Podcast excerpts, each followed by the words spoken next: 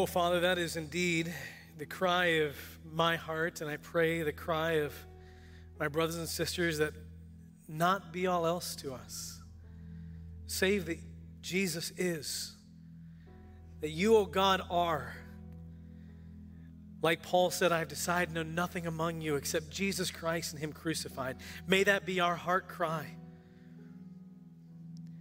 And Lord, help us to be faithful, making followers here in Lynchburg and launching them to the nations to live out the gospel life, whether here in the States or around the world.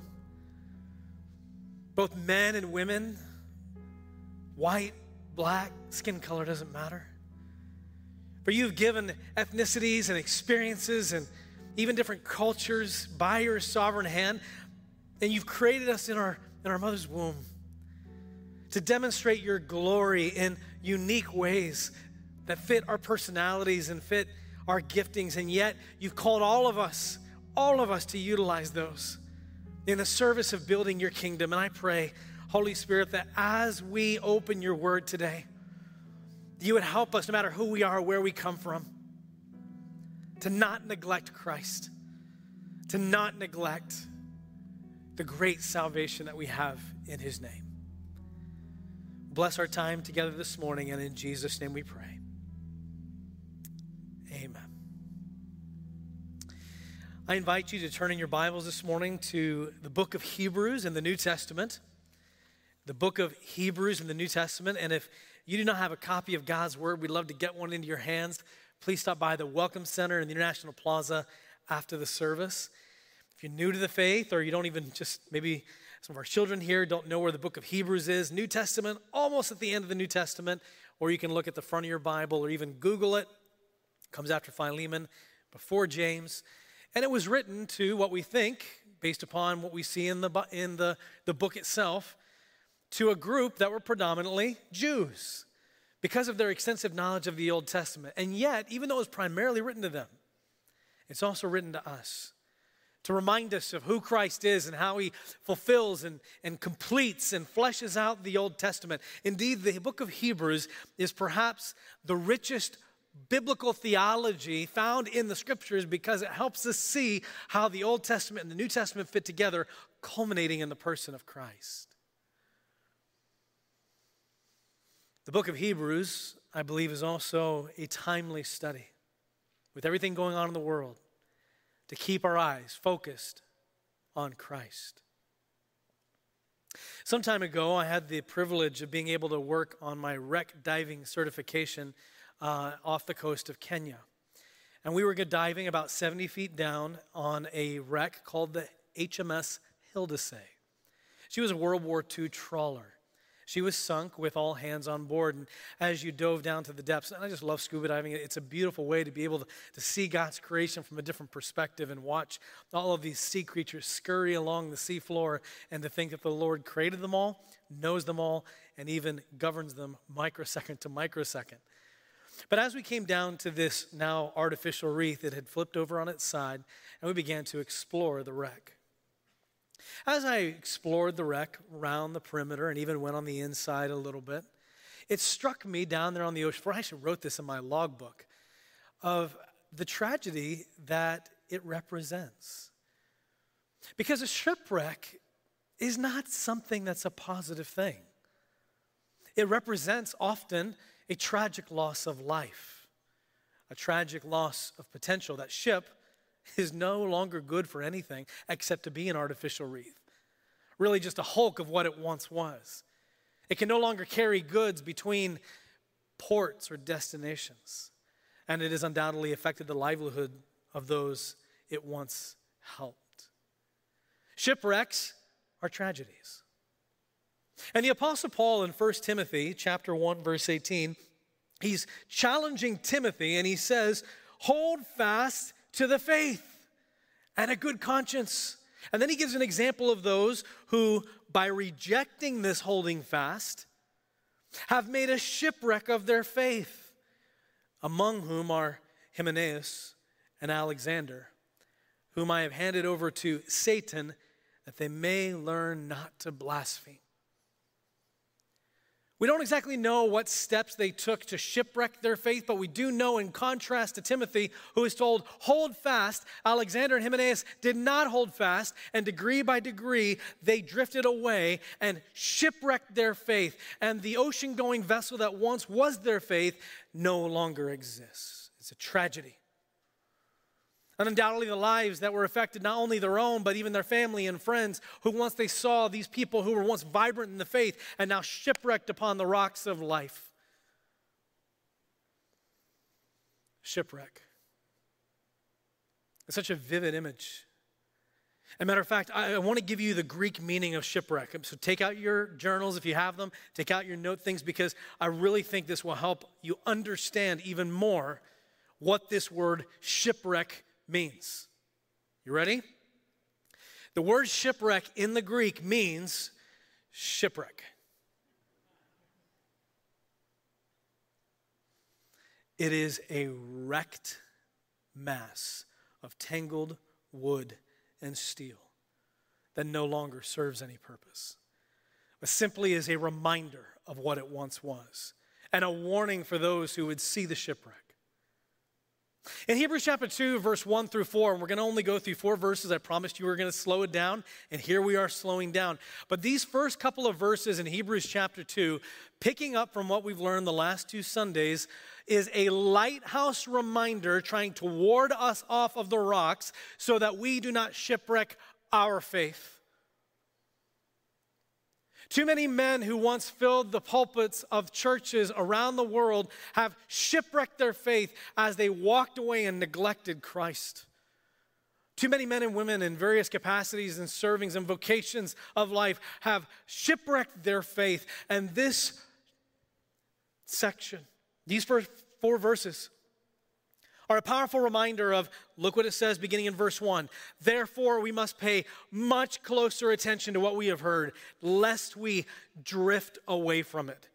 For since the message declared by angels proved to be reliable, and every transgression or disobedience received a just retribution, how shall we escape if we neglect such a great salvation?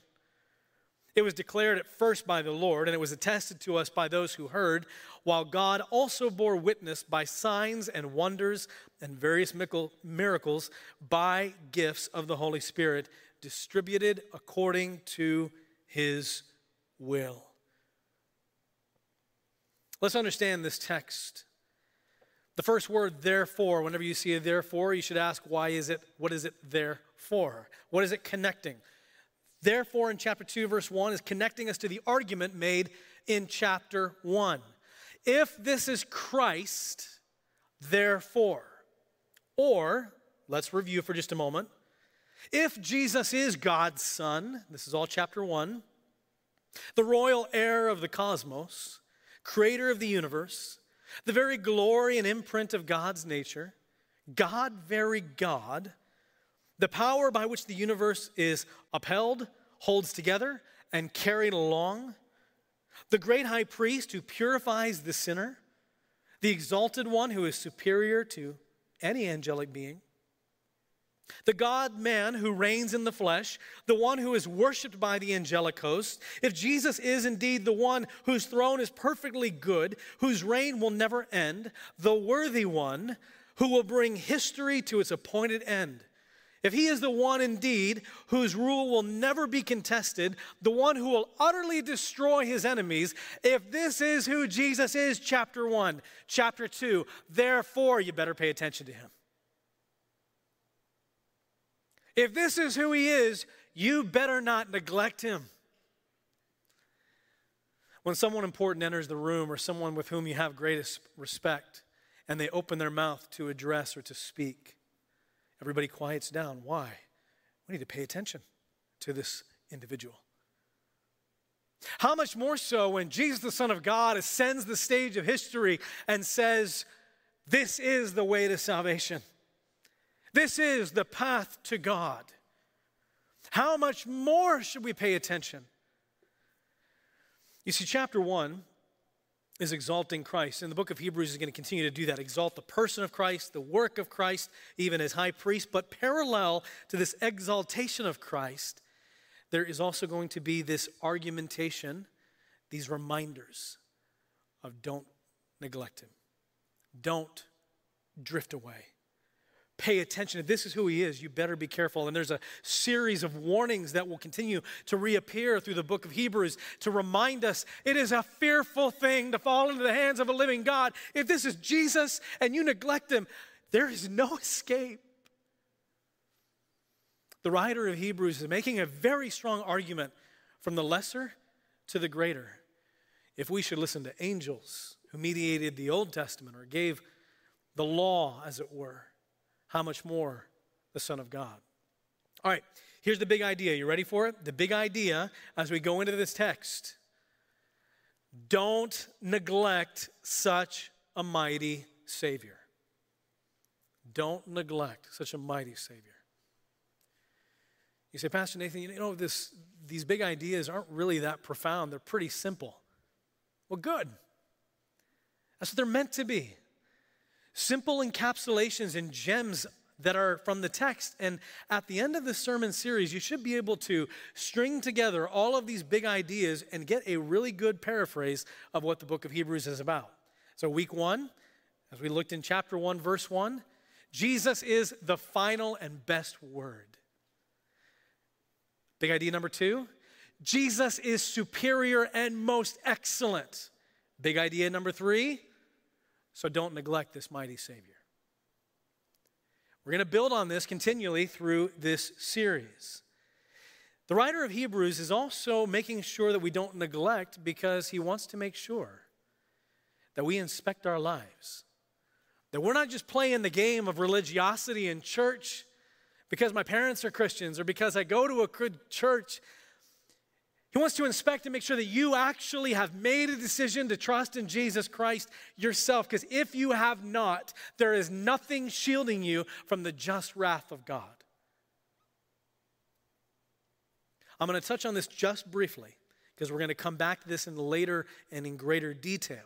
Not today, but over the upcoming weeks and months, because the writer of Hebrews is going to make the argument you need to endure. And listen, true saving faith is proven by those who endure to the end. Those who do not endure to the end were never really saved in the first place. Now, you don't lose your salvation, but true saving faith is evidenced in good works, not in a perfect life. My goodness, we are a church of broken people. We all need God's grace and we make mistakes. But true saving faith will prove itself out by enduring to the end. And those who do not endure to the end prove that they were just playing the game. Now, some people can play the game really well because faux religion, fake spirituality, and our own flesh can have great zeal and even faux joy or pretend joy and we go about our rhythms to try and save face with everybody and play the church game. But in fact, we do not have a relationship with Christ. We are resting in our own righteousness. We're resting in our own traditions and cultures and the way we dress or the way that we go about life. And we're resting in that, not in the reality that Jesus Christ came to save a sinner of whom I am the foremost. And blessed are those who are poverty stricken. Blessed are the poor in spirit I recognize that I need a Savior. And anyone who calls upon the name of the Lord shall be saved. And I put my trust in Him who took my place on the cross, not my righteousness, nothing I do, it's only Him. And the writer wants to make sure that you're not playing the game. Don't play the game. Don't neglect. Pay attention. Don't drift. How can you escape? Therefore, verse 1, we must pay much closer attention to what we have heard, lest we drift away from it. You know, drifting happens slowly. And if you've ever gone, you're gone canoeing maybe on a river or you're floating down a lazy river at some resort, um, how hard is it to sit there and be carried along with the current. current. No, you don't have to do anything. You can just sit there and drink your Coke and your fried shrimp and you're carried along by the current. In order just to go along with the current, you just have to do nothing. And that's exactly what the world wants. It's exactly what our flesh says. Oftentimes, the lies of the enemy are not deny Christ, but it's like, no, you don't have to deny Christ. You don't have to, to, to reject him outright. Just, just don't take it so seriously. Just do nothing. But listen, a Christian who is doing nothing, or someone who is doing nothing, is drifting, and they will drift away from the Lord. Matter of fact, it is the Christian life that we must swim against the current. And if you're not swimming against the current, you're being carried along with it. If you think about life, it's easy to do nothing. It's easy just to switch on the TV. It's swimming against the current to actually pick up your Bible and spend a few minutes in prayer to make sure that you're prepared to love your family or your spouse. Or to get up in the morning and forfeit some precious minutes of sleep so that you can spend time with the Lord first. Let me ask you a very practical question. How are you this week going to swim against the current to make sure you don't drift from Christ? Because if you just go through the motions, you're going to drift, you're going to fall away, you're going to move step by step, increment by increment, fathom by fathom, and those who drift will find themselves cast upon the rocks, and those who find themselves cast upon the rocks will shipwreck their faith. Don't drift. Don't drift. For since the message declared by angels proved to be reliable, and every transgression or disobedience received a just retribution. What is he talking about? Angels, retribution, transgression? The Old Testament law was mediated or given, as it were, carried along by angelic revelation. Now you say, wait, I thought the law, Moses, that was given by God. And the answer is yes, it was. Mediated by angels, carried by angels. Comes from God, they were his messengers. And the writer here wants to make plain and by the way, you may say, where do we get that from? Acts chapter 7, verse 53. You who received the law as delivered by angels and did not keep it. So, if the law, the Old Testament law, delivered by angels proved to be reliable, and that when you broke the law, God answered in justice. And if you're reading through the Old Testament, you're reading through your Bible, hopefully, maybe throughout the year, maybe you're in the Old Testament somewhere and you realize that when the law is broken, there has to be a sacrifice or there has to be justice. There has to be a response from God. So if that, mediated by angels, requires justice, how much more the gospel, the new covenant, carried by the Son of God Himself. If the one whom the angels worshiped is tra- worship trans- is transgressed, is it not even more just that there should be a response? Therefore, how shall we escape? The answer is you can't. If chapter one is true, which it is, about who Christ is, then we cannot escape if we neglect such a great salvation. This salvation was declared first by the Lord, God Himself, Jesus in the flesh. He came describing and teaching about what salvation is. And then he says, it was attested to us by those who heard the prophets, the apostles, those who heard Jesus firsthand, the early church. Those who heard him passed it on to us, and it still proved reliable, and it was affirmed and confirmed by signs and wonders and miracles. When Jesus calmed the storm or healed the sick, or when the sun darkened at the cross and the earth trembled in earthquake. All of these were signs and wonders to validate that this message of Christ is true. Even the early miraculous gifts of the Holy Spirit given to the church to affirm and to validate this message to the unbelieving world.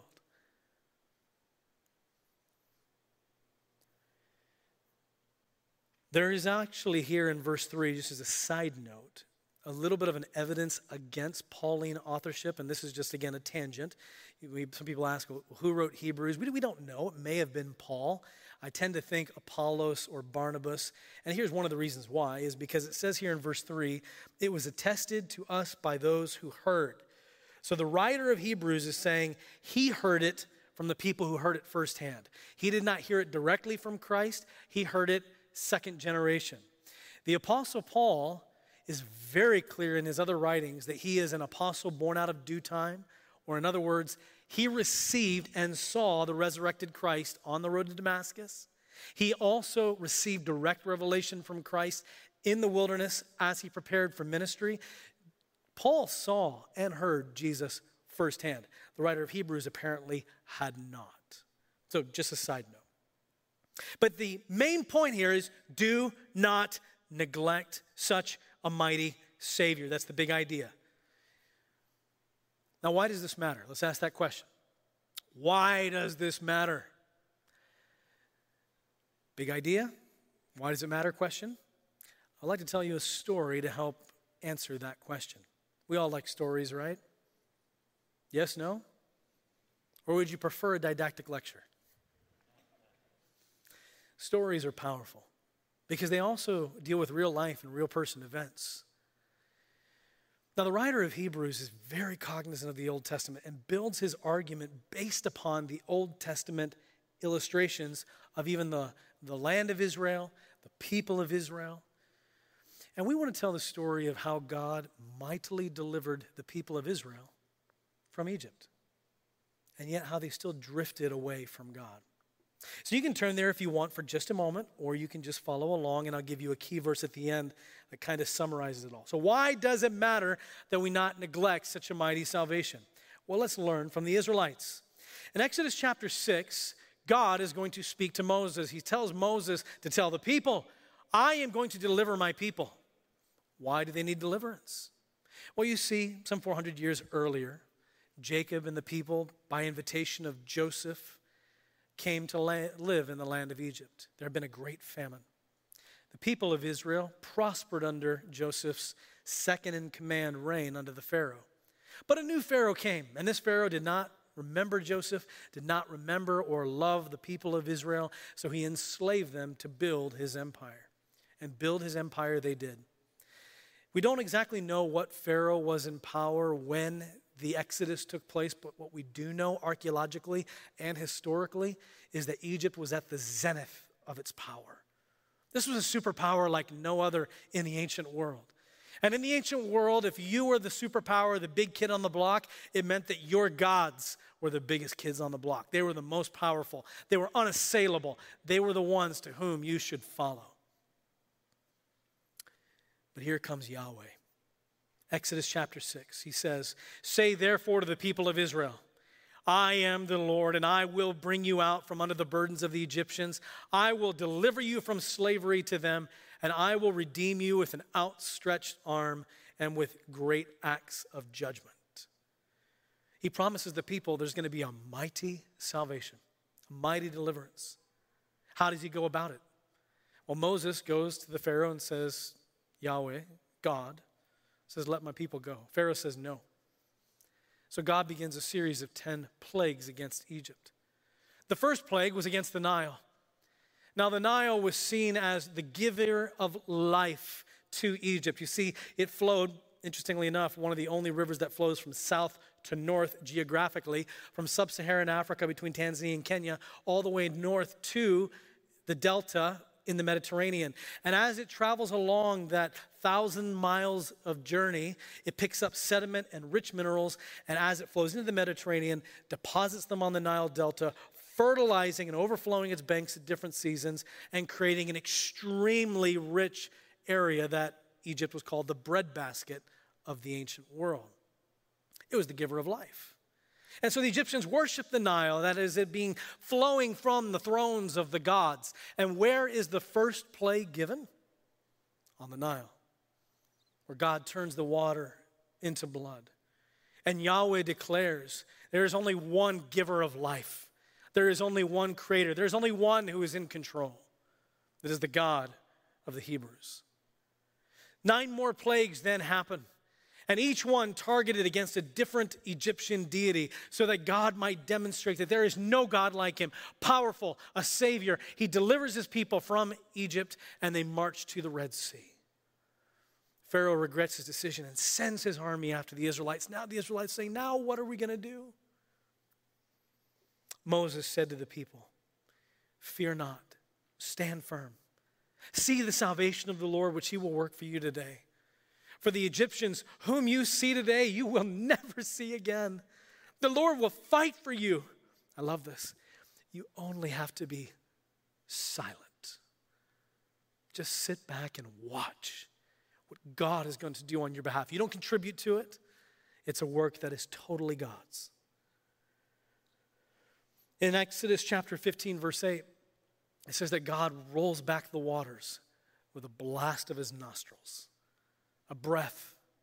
if you go to the port cities around the world, or the Netherlands, where they've reclaimed land from the ocean, where they've built dikes to try and keep the water out, man has tried in vain for millennia to control the ocean and the powers of water and only with very limited success. And that's with our combined technological and industrial prowess. And yet, God, with just a simple breath, pushes back the waters so that the waters of the Red Sea, with a wall of water on the left and a wall of water on the right, pushes back the water and they walk across on dry land. An unbelievably visual salvation. A powerful reminder that you would think would stick in the minds of the people in Exodus chapter 14, verse 31, it says, Israel saw the great power that the Lord used against the Egyptians. So the people feared the Lord and they believed in the Lord and in his servant Moses. And then all of chapter 15 is devoted to them worshiping God in joy.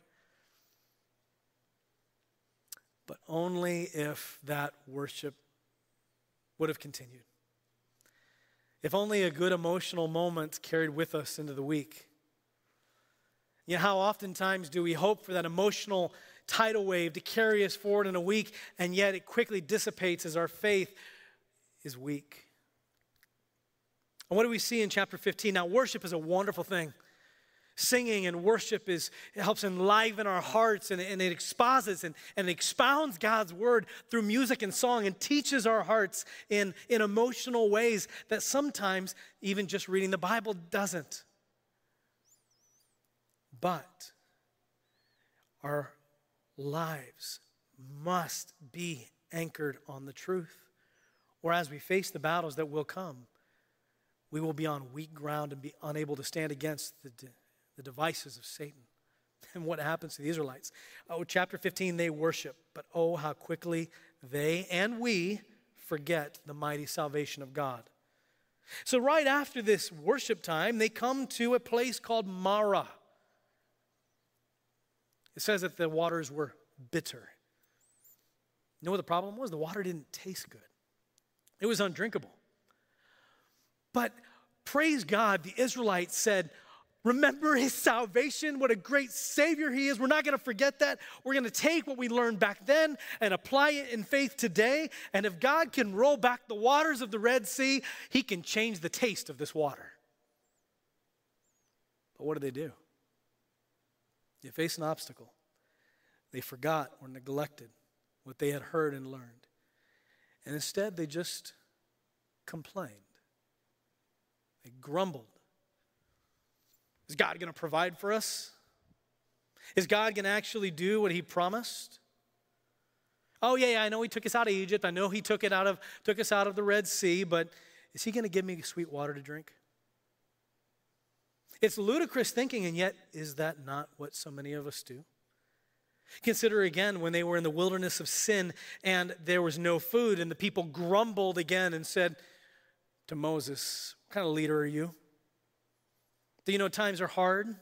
Why did you bring us here? God, why did you bring us here? And so God provided in his mercy and kindness and his patience quail and manna.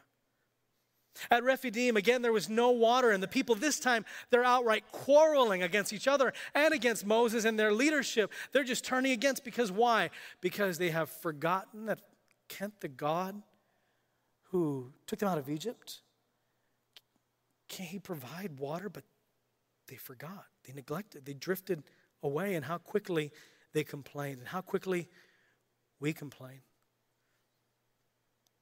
I mean, think about this, and, I, and I put myself right here with, with you. This is not from me to you, this is us. You know, the world has been in turmoil for really since the fall. There's never been a time when the world has not been in tumult because we live in a broken, sinful world. COVID's been a tough year. And yet, how many of us, instead of saying, the God who reigns on high, chapter one, who has seen his people through some of the darkest periods of history, who has taken care and sustained his church, instead of saying, that's who I am, and I'm going to apply in faith to whatever's going on, I'm going to trust him, remain joyful, and push forward, but instead, we complain. And we grumble because things are inconvenient and because there are challenges. You know how appealing a complaining, grumbling church is to a lost world? Not very. You know what one of the first things to go out the window when we complain and grumble about anything? It's joy. Somehow, somehow we think that we, we haven't gotten the right what we deserve. And so we grumble and we complain instead of, what about a church all of us, and I'm talking about me too, is Lord, that's such a great Savior. If He could do it then, he can see me through now. So, Lord, enliven my joy, enliven my, my peace and my gladness of heart that despite the challenges which I acknowledge and our issues and our things that do grieve my soul, but I am going to choose to be joyful, believing that the God who was God then is God now and is God tomorrow, and He holds tomorrow in His hand. Therefore, I can worship unendingly and unceasingly, knowing that my God is in control. I mean, can't we amen that together? And yet, how often, like the people of Israel, we complain. You know what? One of the reasons we complain and we grumble is because we get our eyes off of that great Savior. We get our eyes here. We get our eyes here. We get discouraged and we overwhelm and we forget Christ. And that's why I love Hebrews because it, it won't let us forget Christ. And the writer here is don't neglect him, don't neglect that salvation. And then they go to Mount Sinai. Now, God descended on Mount Sinai in fire and smoke, great power. Exodus chapter 19. But that God made them uncomfortable, too powerful, too holy, expected too much from their perspective. And so you know what they said? They said, you know what, we, you know, we don't, we, you know, and he's right there. God, I'm uncomfortable with. I want a God that I'm more comfortable with. I want, a God that, that I can relate to in the sense that He's okay with what I want. And so, what did the Israelites do? They fashioned a golden calf, a God that they were comfortable with. And one of the ways that we drift from God or neglect God is not that we outright neglect Him, it just begins with simple complaining, grumbling, and dissatisfaction. And then we want to remake and reshape God so that we're comfortable with Him so that God will be comfortable with our morality, with our standards of holiness, with our levels of devotion and dedication. Instead of bowing the knee in worship, and so little by little, what you find even in the church in America today are gods remade to be comfortable.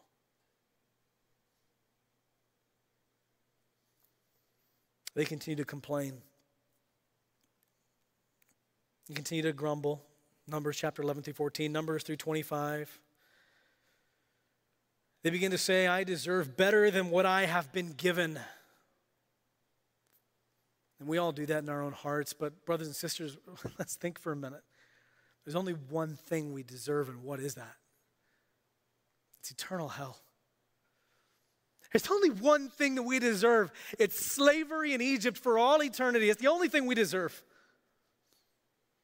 We deserve to be in bondage to our sinful slave desires and to incur the just wrath of God. And yet, because God is so loving, He said, I'm going to rescue my people. I'm going to take them up out of the miry pit. I'm going to send my son. I'm going to withhold my wrath, the wrath that is deserved, and I'm going to put it on my son on the cross. He's going to bear that wrath, take that sin, so that these people who deserve nothing can have everything in my son, Jesus Christ. I'm going to take my son and I'm going to raise him to life again on the third day. And everyone who believes in him, that life that Jesus has, I'm going to give them access to that eternal life. They're going to be able to be a part of that fellowship with Christ in the Holy Trinity. Not becoming the Trinity, but enjoying that fellowship and blessings. That's our God, what he does for us. Don't neglect him, don't forget him. Talk about him today, tomorrow. Talk about him when you wake up. Think about him as you go to sleep. Remember who he is and take warning of the Israelites. Deuteronomy chapter 32, we're going to close here in just a moment. Deuteronomy chapter 32, verse 15. And you may want to go here because this really sums up. This really sums up some of Moses' final words to the people of Israel. And he sums up how they have drifted, neglected the great Savior that is Yahweh. Verse 15, Deuteronomy chapter 32. Speaking of Israel, but Jeshurun grew fat and kicked. You grew fat, stout, and sleek, and then you forsook God who made him and scoffed at the rock of his salvation. They stirred him to jealousy with strange gods, with abominations they provoked him to anger. They sacrificed to demons that were no gods, to gods they had never known, to new gods that had come recently, whom your fathers had never dreaded. And you should underline Deuteronomy 32, 32 verse 18, as a warning. You were unmindful of the rock that bore you, and you forgot the God who gave you birth. You grew fat, prosperous, comfortable. You kicked. You wanted your own way. You grew stout and sleek and looked in the mirror and said, I can handle this myself. And then you began to forsake and even to speak ill, to scoff at God. You sacrificed to demons. You may say, I don't sacrifice to demons. The gods of this world, whatever they may be, hear me out. They have no power relative to the power of God.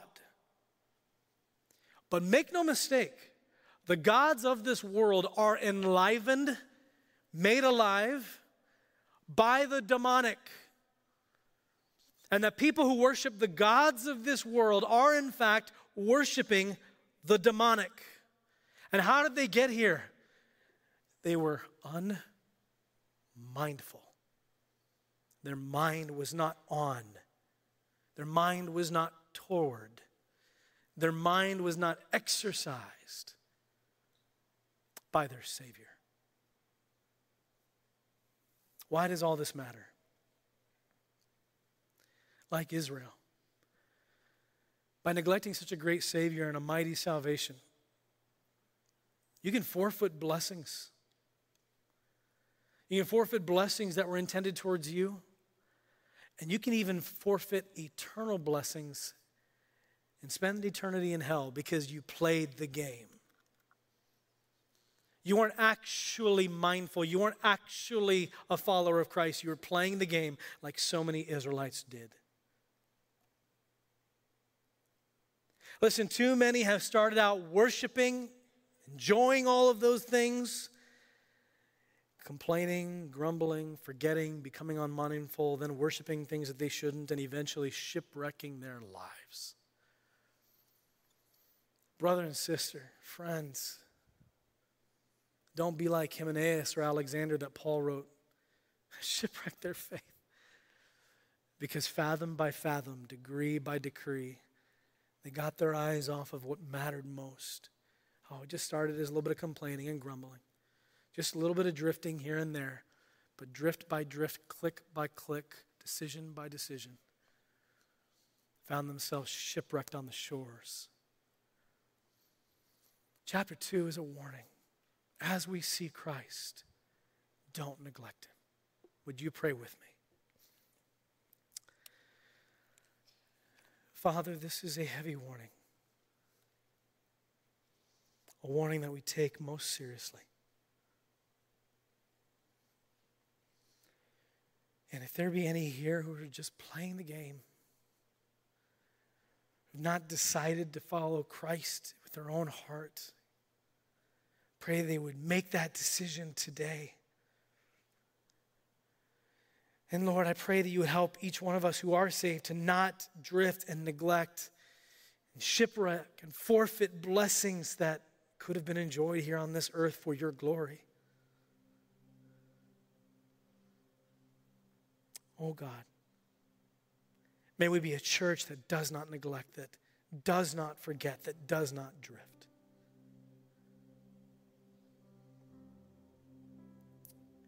Guide our hearts and minds today to follow you afresh, to recommit in our marriages, in our families, to swim upstream this week. And in Jesus' name we pray.